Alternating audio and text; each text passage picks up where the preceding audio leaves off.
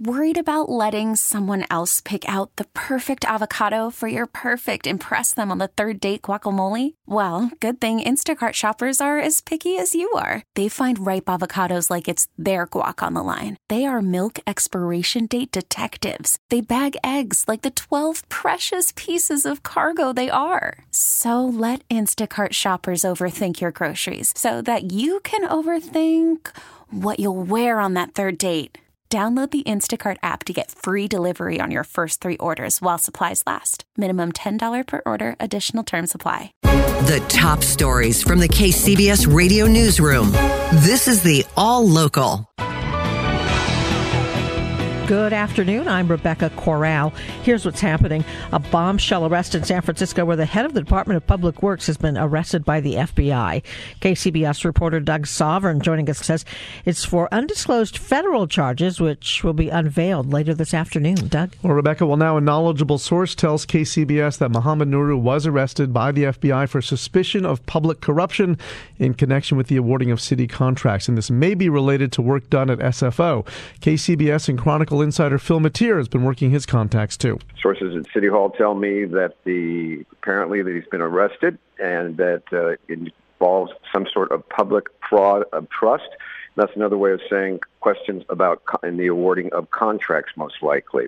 Uh, City Hall sources are a little scarce on the details because, quite honestly, they say the feds have been scarce on the details, and the search warrants they, that they were showing around City Hall to get access to things um, are a little sketchy on details as well. Mayor London Breed says she doesn't have any de- details yet on what Nuru will be charged with. It is, of course, important uh, that we work with our city attorney and our controller's office to fully cooperate uh, with the FBI on this particular investigation to ensure public trust and full transparency. Longtime Chronicle investigative reporter Lance Williams, who's now at the Center for Investigative Reporting, says Nuru's had a cloud of suspicion over him for years. A guy that uh, seemed to deserve official scrutiny, and now 16 years later, they're finally coming after him. Again, San Francisco Director of Public Works Mohamed Nuru, he rose to prominence under Mayor Ed Lee. He kept his job under London Breed, arrested and released on federal corruption charges.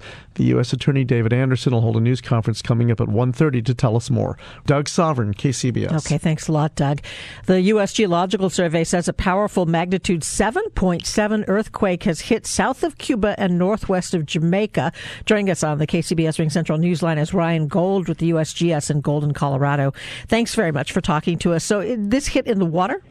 Um, that's correct. It's an offshore um, earthquake. How close to land is it, and do we know if it was felt on land? Um, so currently, um, there are felt reports um, uh, in Jamaica.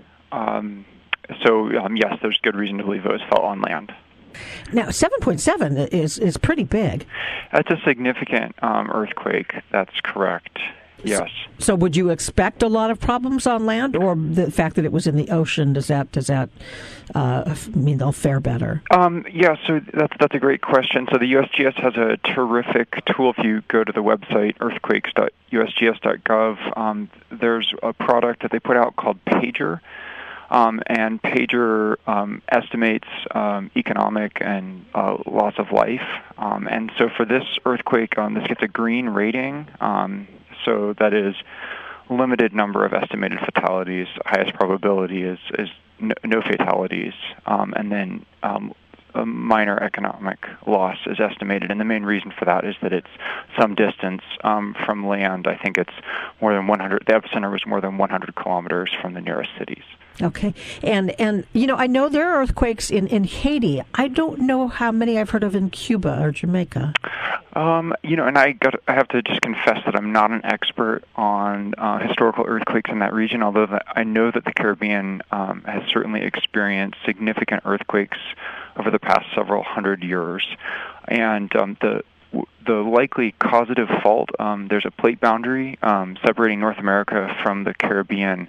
Uh, and in this region, that plate boundary fault is called the Oriente Fault. Um, and so that's a, a likely source of this earthquake. What about tsunami?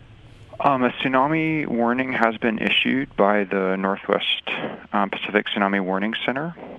And what areas are, are threatened by that? Um, so the uh, the tsunami warning um, calls out the countries of Belize, Cuba, Honduras, Mexico, Cayman Islands, and Jamaica.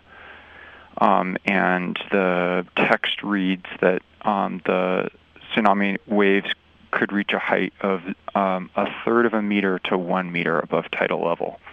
Subscribe to the All Local wherever you get your podcasts and stream us on your smart speaker 24 7 by saying Play KCBS Radio.